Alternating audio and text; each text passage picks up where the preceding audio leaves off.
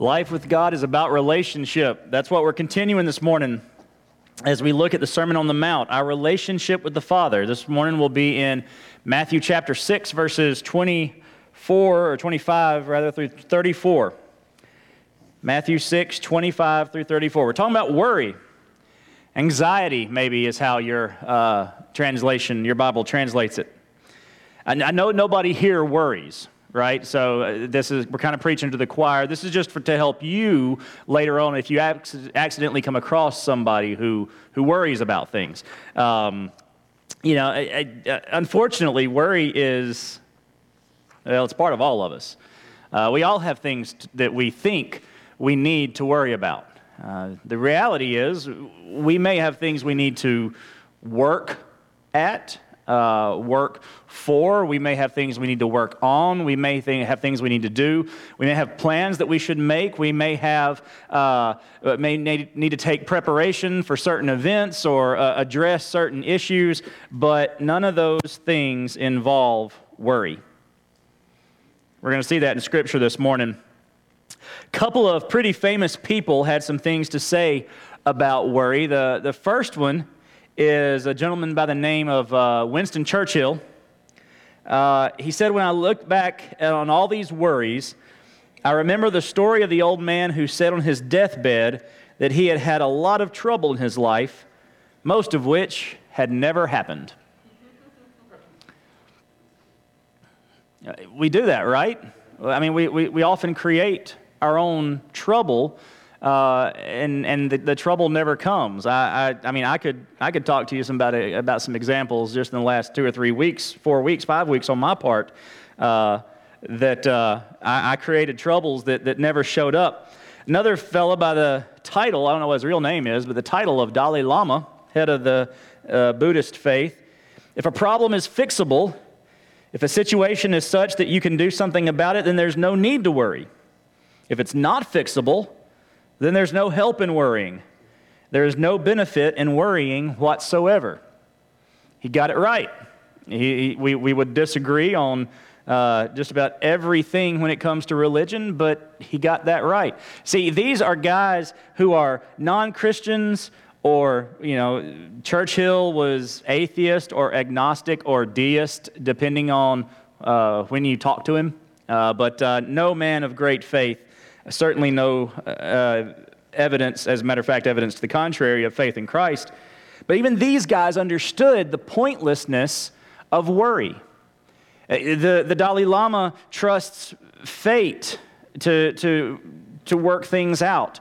Uh, Churchill trusted himself to work things out. They neither had time for worry. We serve the God who does everything.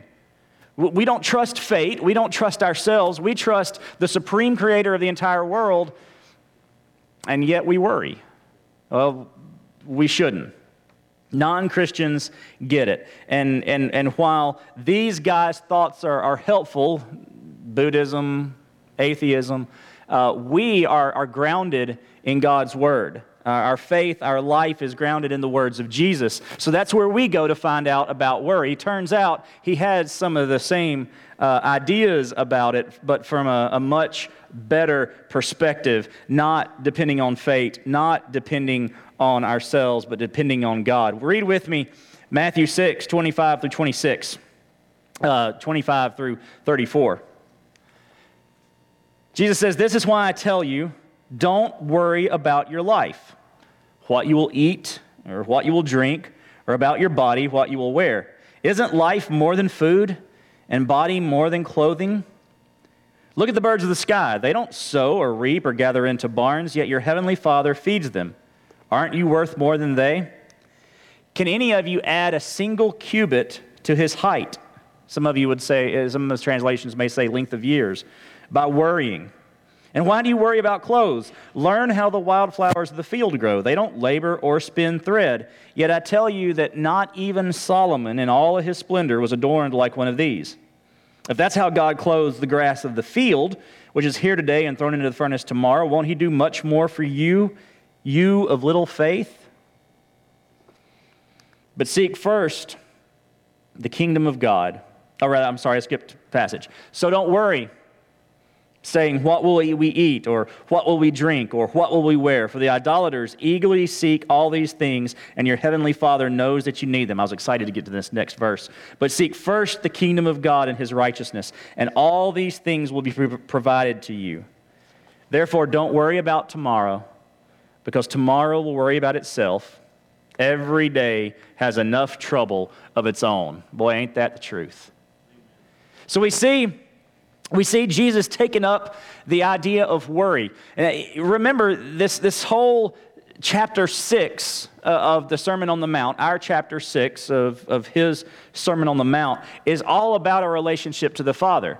So we, we looked at how possessions uh, get in the way of our relationship to the Father. Today we're going to look at how worry gets in the way. We looked at how fasting improves our relationship with the Father, how prayer improves our relationship to the Father, uh, how our giving improves our relationship with the Father. The whole chapter here is about that. And Jesus says, based on what I've just told you, don't worry. See, that's, that's how he introduces this, uh, this next passage. This is why I tell you. He's, he's throwing us back to this passage beforehand that we looked at last week on, on finances, well, not just finances, on possessions and says, remember, y'all, y'all been seven days, right, since you heard about, if you didn't read any this week, you, you, it's been seven days since you heard about it.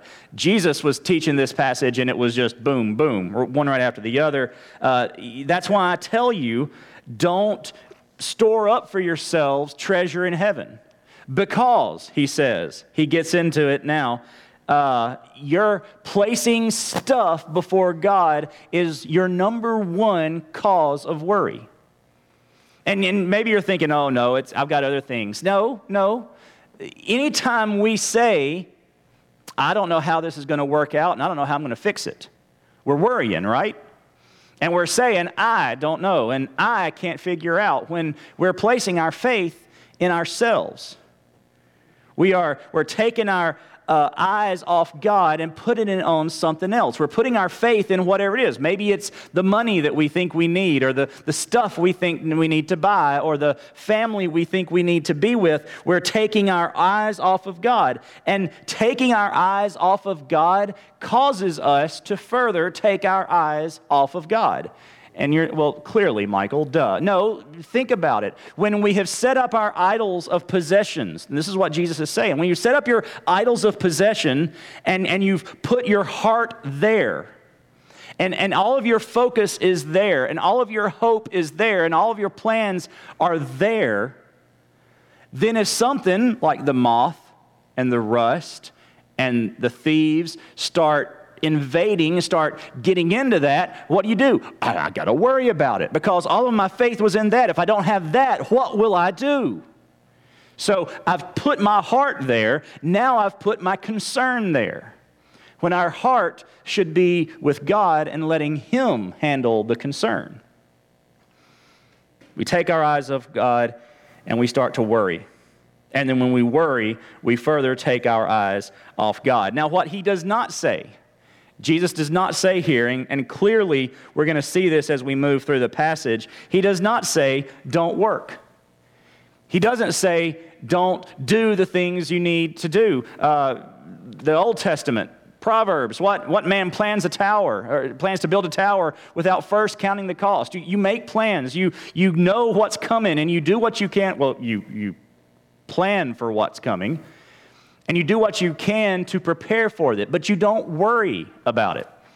Jesus isn't saying don't work, talking about the birds and, and those kinds of things. He's not saying don't work, he's saying don't worry. I, I tell you, don't worry, verse 25. Don't worry about your life, what you'll eat, what you'll drink, about your body, what you'll wear. Life is more than that. Then he says, Look at the birds of the sky. Look at them. And he says, look at a number of different things. And we're going to kind of hit these things uh, briefly. Look at first the birds. They don't worry. They don't, they don't reap, he says. Uh, they don't sow. They don't reap. They don't gather into barns, yet they get the food that they need. Now, the birds still work, right? You don't see birds just sitting out on the, the, the limb waiting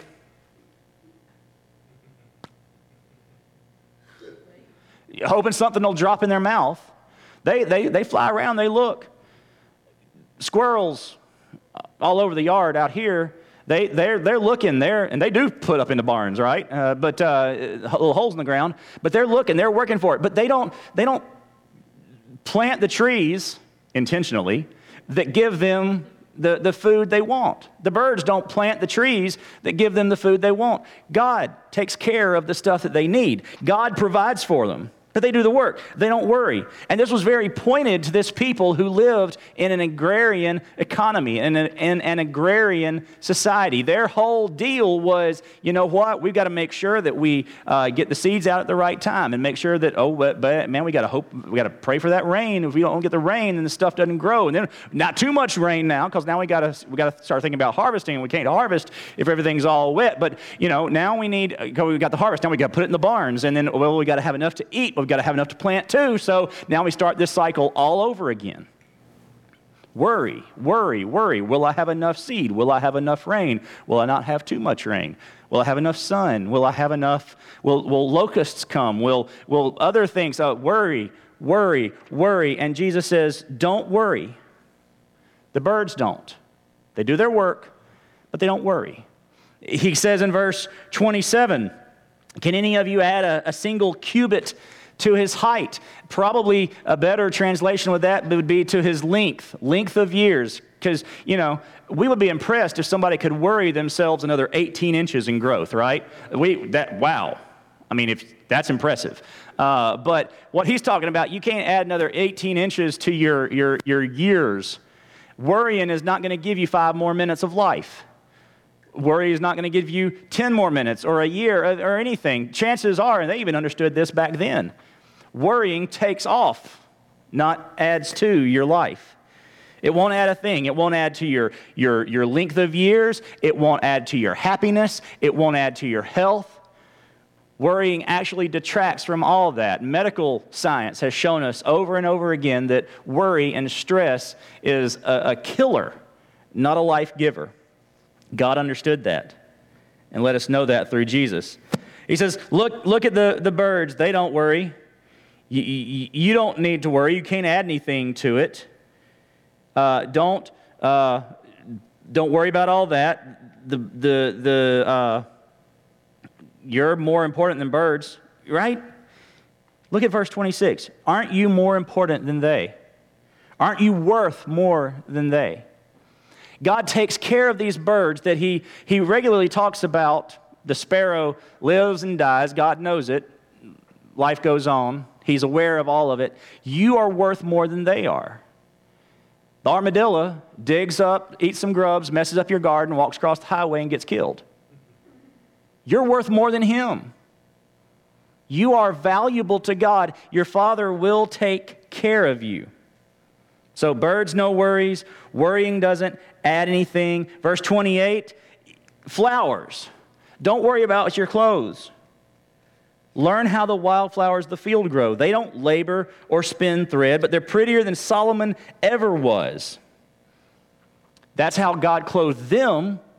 And, and the author I read, the, the commentator I read, uh, had in mind a particular flower, said that Jesus may have had in mind a particular flower called a, uh, I believe he said a purple anemone.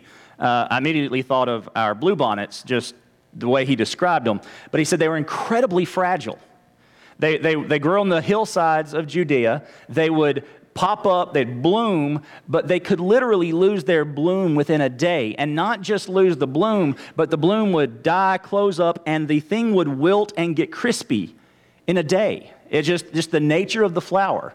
And they would use those because of the, the, the way that they uh, died, they would, could gather them up and you could use them to help start a fire. So that's what he's talking about here. They're, they're beautiful, they're gorgeous, and then they're gone and they're used, used for nothing but to start a fire. Look how beautiful they were. They didn't plan that. They didn't sew. Uh, uh, they didn't sew their clothes or make their clothes. And again, you know, this, uh, this immediately brings to mind for these folks their current life. They worked year round for their clothes. If they were lucky enough to own some sheep, you shear the sheep and then you have to rake the wool and clean all the stuff out of it and then wash it and then get it to, to you have to there's all sorts of steps, and any of you sheep people, uh, you know, correct me. And then, then you've got to get all the fibers going the right way, and then you you pull that into the string. They had the machine, or actually for them it was probably just somebody uh, doing it while you hold it, and then you make the the yarn, and and you uh, have to then weave it into cloth, and then you've got to sew the cloth, and then you've got you cut cut the cloth and sew the cloth, and it was a constant thing. And this y'all, this fell on the mamas. Daddy might shear, but after that, it was all mama stuff. While she was cooking and cleaning and raising the kids and, and doing all these other things, she had to make sure everybody was clothed. This was a big deal. The man was in the, the, the field, worried about the rain and the, the, the, the, the grain and, and, and sowing and, and uh, reaping and sowing. Mama's in the house, worrying about, I can't keep my kids in clothes. That's who Jesus is talking to. And he says, Don't worry about that. Wasn't Solomon dressed better than the flowers? Or uh, rather, aren't the flowers dressed better than Solomon? And they didn't plan any of that. God will take care of you. And then he says in verse 31 So don't worry, saying, What will we eat, or what will we drink, or what will we wear? And 32 is where he kind of kicks us in the teeth a little bit. For the idolaters eagerly seek all of these things, and your heavenly Father knows what you need. Remember last week, I talked about when we put stuff in front of God. We don't, we don't, we don't carve idols literally out of wood anymore, no little people that we set on our mantelpiece and worship, but we certainly carve them out of metal and fiberglass, and uh, we carve them out of our own flesh and blood, uh, our families. We, we set so many things up for, before God. Worry places importance on that stuff. That's idolatry. When I'm worrying about that, I'm putting something in front of God. If I'm not worried about my relationship with God, I'm worried about something else, then I'm placing that in front of God. Worry places much too, uh, too much importance on stuff, and that's idolatry. But you know, the other thing worry does is it places way too much emphasis on me. Worry says it's all about me. It's all about what I need. It's all about what I want. It's all about what I think is important in my life. It's all about the fact that I need this and I want that, and these are what are, are useful to me. And God, if I can find a way to work you into my hunt and my search and my plan and my enjoyment of these things, oh, I certainly will, but these are more important to me. Or maybe Instead of the importance, it's the dependence.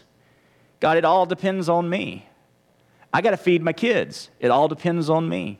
I've got to clothe my kids. It all depends on me. I got to keep a roof over my family's head. It all depends on me. I got to be able to take them to Schlitterbahn. It all depends on me. Six Flags has raised their prices this year, and we go every year. It all depends on me. I got to make that boat payment. It all depends on.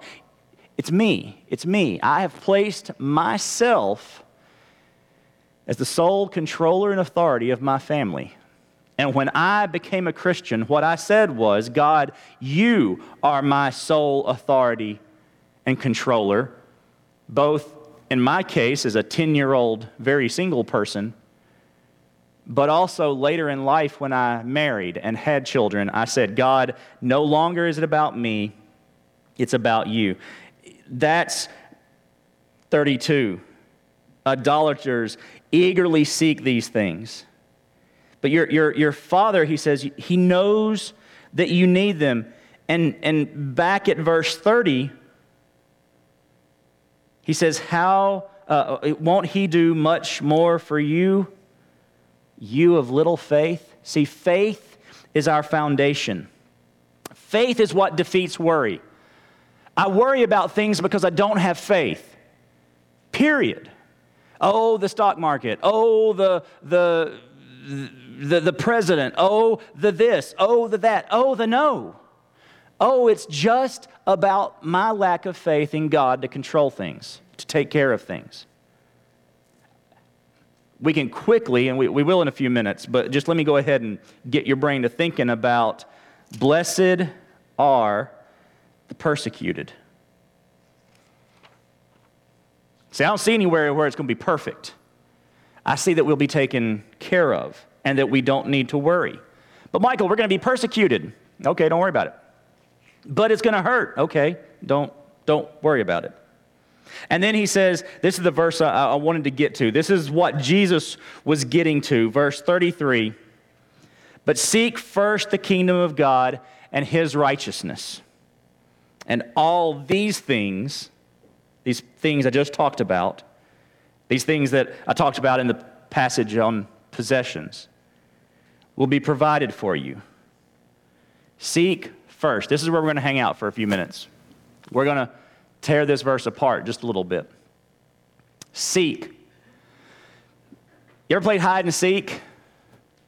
Most nod. Okay, thank you. Uh, most of us have. And most of us have played with the really good hiders and the really bad hiders. And we react differently to the good and the bad hiders. Um, we play hide and seek with Jace and Janie Marie fairly regularly. They're the good hiders. Um, if you don't know the story, uh, Jace, we thought Jace had gotten out the front door one day. Etta did she messaged me. I was over here in the office, and they've, they've done it before, slipped out because we didn't lock the door, and we, uh, I see them in the front yard. Hey, babies, yeah, babies are out. Okay. So uh, we got them back. Etta couldn't find Jace. Went and checked the front door. Front door is unlocked. She messages me. I'm here in my office. Jason must be outside. I can't find him anywhere in the house. Okay, so I start walking around, and I mean they don't usually go far. They you know just the yard, and and, and nowhere to be found. Have mercy. Where is this boy gone? There's no telling with this child. So I'm looking, and I think she sent Jaden outside, and he's riding his bike around, and turns out he had gotten into the big boy's bedroom and gotten behind their curtain by the window and was standing there stock still and quiet as death. Just stood there. Mama calling him, and he was not answering. And Jenny Marie will do this too, but Jace is better at it. We found him. He laughed his little fool head off. Um, that game of hide and seek, how would you define seek there? See, we've also played hide and seek with a kid that just doesn't hide very well, and you, okay, found you. Now, did we seek? Do you see the difference in the seek? This word seek is the first kind of seeking. Where is my child? Seeking, not, oh, you hid under the couch again. Oh, aren't you creative? That, not that kind of seeking. This is intensity. This is seek, search, wonder, devote serious effort. The guys who, you know, they're lost treasures like all over America, right? John Lafitte has treasure somewhere on Galveston Island or something like that, and uh, there's one out uh, out west somewhere. Just there are billions of dollars buried, so they say. Who's that? Jesse James. Jesse James. Yeah, there, there's money everywhere if you listen to the right people. Those guys that believe that, they don't just, okay, well, while I'm walking around, I'll, no, I don't see any treasure. No, nothing there. They, they are seeking. There's an intensity. That is what God is, Jesus is telling us to do here. Seek, devote serious effort to me, to my kingdom to my righteousness and do this first. As a matter of fact, first is the first word in the sentence. Remember, I've talked to you before about Greek and how the emphasis is on the first word. First, seek. Before anything else, devote everything you have to finding my kingdom, my righteousness, pursuing my kingdom, my righteousness. Before you worry about do I have enough clothes? Before you worry about, do I have enough food? Before you worry about, can we afford Schlitterbahn this year or are we going to have to go to that uh, water park in San Antonio? Uh, before we worry about those kinds of things, we seek God first. And we seek, what does he say? First, seek the kingdom. And we've talked about the kingdom some as we've gone through Matthew. But this is God's reign. This is God's reign in heaven. This is God's reign on earth, not currently fulfilled, but in process. This is God's reign in our hearts. This is God's reign when Jesus comes back and God fully reigns over everything. This is his kingdom. We submit to that kingdom. We submit to do, fulfilling the duties of that kingdom. This is obedience. We don't understand a king anymore. We don't have a king. We can't even really go and look at Great Britain because while they have royalty and have the queen, and she does have some power, it's not like what we read of in the 1500s and the 1400s, those er, that era when being a king meant something. You obeyed the king. Your, your life was for the kingdom. That's what God is telling us here, saying to us through his son, your life is for the kingdom. First, do everything you can to find out what you need to do to submit to the kingdom, to do the, fulfill the duties of the kingdom, and then seek his righteousness, obedience. This would be both character and your actions. That would be all of the Sermon on the Mount, beginning in the Beatitudes in Matthew 5 and all the way through the end of uh, uh, chapter 7, particularly, but the New Testament, the Old Testament, God's word to us generally. First, seek the kingdom, get to whom you are to submit right, then get what you are to do when you are submitting to that king right, and then all of these other things will be provided for you. Do I get a boat out of this, God? Not necessarily. Do I get the, the biggest, fanciest house? Not necessarily. But your needs will be provided what to wear, what to eat. Those things will be provided. You do not have to worry about it. You do not have to set up worry as just one more idol that you place in front of God because God's got it. That's not the best grammar I know but I think it gets the point across. God's got it. You will get what you need or not. See, it's not promised. We, we aren't promised tomorrow. I need tomorrow, God. No, I don't think you need tomorrow, so I'm not going to give you tomorrow. God, I need to not be persecuted for my faith. No, no, I, I think you do. I think you do need to be persecuted for your faith. But, but God, I need to be strong. I need to be uh, uh, assertive. I need to be right. Uh, let's see, the poor in spirit are blessed, for the kingdom is theirs. Those who mourn are blessed. God, I need to be happy all the time. I don't need bad things in my life. Those who mourn are blessed, for they will be comforted.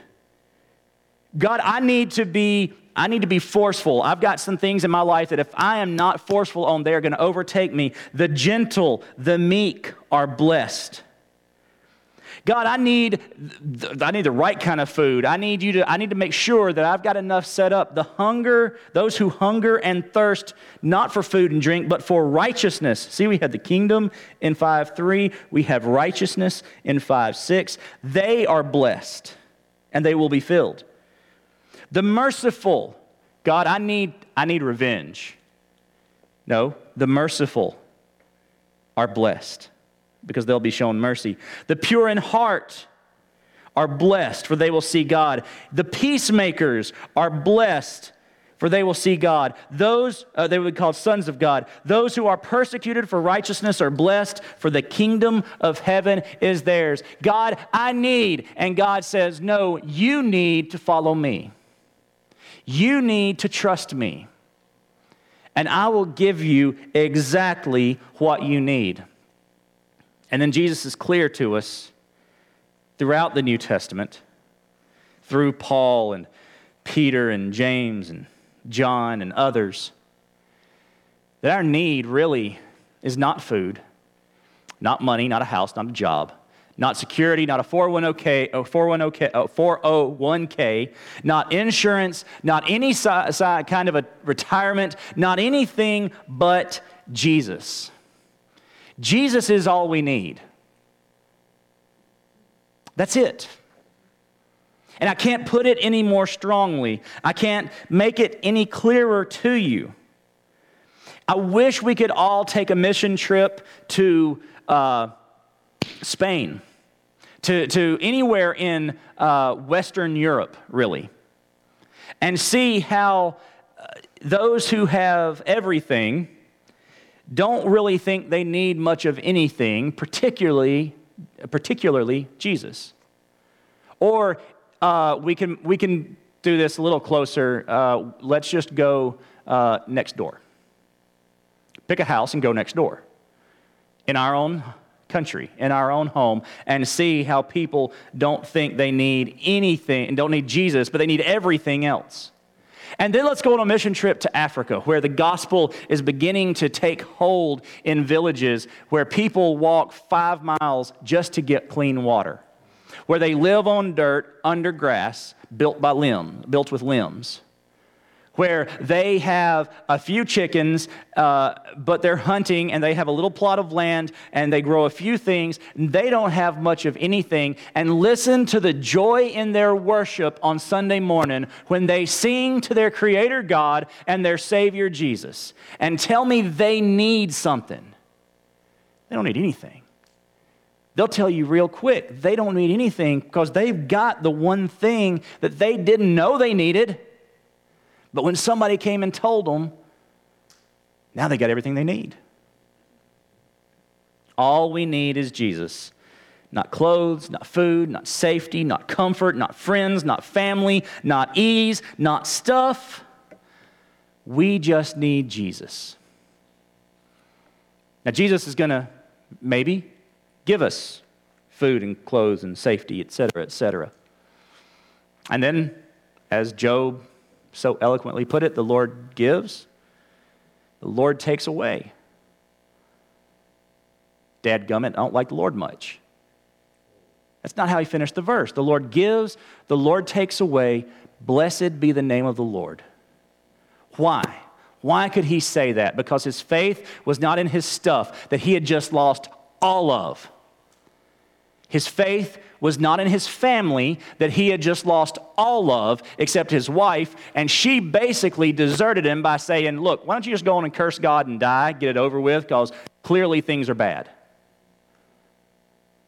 Job said, He gives, He takes away, blessed be His name. Jesus is the cure for worry. See, Jesus isn't the cause for worry. We sometimes think Jesus is the cause. If, if I follow Jesus, if I'm obedient to God the way I'm supposed to be, He's going to make me do things I don't like or I don't want to do, or, or He's going to make life's going to get rough and, and, and people aren't going to like me, and wah, and wah, and wah some more. And I tell you, and the Bible tells us that Jesus is the cure for our worry. Because you know what? People aren't going to like you whether you love Jesus or not. Y'all aren't just that lovable. I mean, some people like you, a lot of people like you, a lot of people love you, but some people don't. I do. I'm, but there are other people I've heard, maybe, that don't like me. Hard as that is to believe. But you, but you know what? My faith's not in them. My faith is in who Jesus has called me to be. Your faith needs to be in who Jesus called you to be. And not worry about what I, I won't be or won't get or won't have the opportunity to experience, but what is Jesus going to do through me? Because we're blessed. Chapter 5. We're blessed. We are blessed. We are blessed. We are blessed. We are blessed. We are blessed because Jesus is all we need. Let's pray. Father, Thank you for your word. Thank you that you are our cure for anxiety. Lord, thank you that you are our cure for every need, our provision for every need. Lord, thank you that you have sent your Son to provide that salvation. God, we.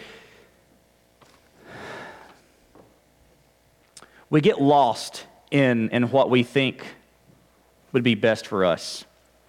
And Lord, if we could just understand your truth, that you are what's best for us, then we wouldn't, oh, we wouldn't have that idol of worry in our lives. God, our, our base worry is, is, is, is this all? We know it's not. That you have much greater for us. You have an eternity planned for us with you. If we will accept the free gift of your Son, Lord, I pray that we would feel that call if we've not experienced it this morning. If we've not experienced it, I pray we'd feel that call this morning. Lord, those of us who have concerns, have, have issues in our lives that are causing us worry, let us lay them at your feet. Understanding that our worry does nothing. Oh, yeah, you want us to take steps that, that are necessary. If it's illness, there's medicine, there are doctors. If it's financial, there, there may be jobs that we can seek, try to do. We, we, we, can, we can take steps. But Lord, it is not ours to worry about. It, it is our, not our life to attempt to take back control of. It is not our decision to try to meet our needs. God, it is all yours. And if you provide it, Lord, thank you. If you take it away, thank you. But in all things, blessed be the name of the Lord. So, Lord, move in hearts today. If there's somebody that needs to trust you as Savior, I pray that they would do that today. If there's someone that needs to give you a worry or an anxiety, I pray that they would come to this altar today and give it to you. Pray, asking you to take it. And tomorrow, when they pull it back off the altar, I pray they would turn around and give it right back. And the next day, and the next day, until they no longer take it back, trusting that you've got it and realizing that they'd have, they've had many problems in their lives, most of which never happened. God, move in this place this morning. We pray it in Jesus' name.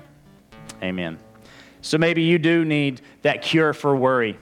Maybe you've never trusted Christ as your Savior. Today is your day to do that. How does He fix it? I don't know. I mean, I, like literally how in your body has it, I don't know. But I do know that when we have trusted Him as our Savior, when we have invited Him into our lives, no longer do we have the concerns and the worry that we did have. Because we know that it is in, a, in greater hands than ours. And He loves us more even than we love ourselves. You're worried about your kids, He loves your kids more. You're worried about your parents, He loves your parents more. Are you worried about you? He loves, he loves you more.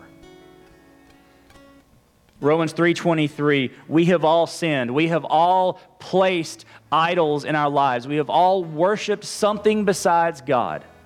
And prior to our salvation experience, our life was about our life. And we were going to get what we were due. In falling short of the glory of God and in sinning, we have incurred those wages death, hell. That's, that's what we've got. That's our payment. But God sent his gift. While we were yet sinners, God sent his gift of salvation through Jesus Christ our Lord. Jesus died for us. He died not just so we don't have to worry anymore. That's, that's, the, that's a side benefit, that's a perk. He died so we can spend an eternity with Him, so we no longer carry the burden of our sin. That's why he died, so we can have a relationship with God through Jesus Christ. Every one of us, no matter your background, no matter your sins, no matter what you've done, all who call in the name of the Lord shall be saved. If you believe in your heart if you confess with your mouth, rather, Jesus is Lord, and believe in your heart that God has raised him from the dead, you, you will be saved. So, what's your decision this morning? You can have a worry free life. I promise you, you can have a worry free life.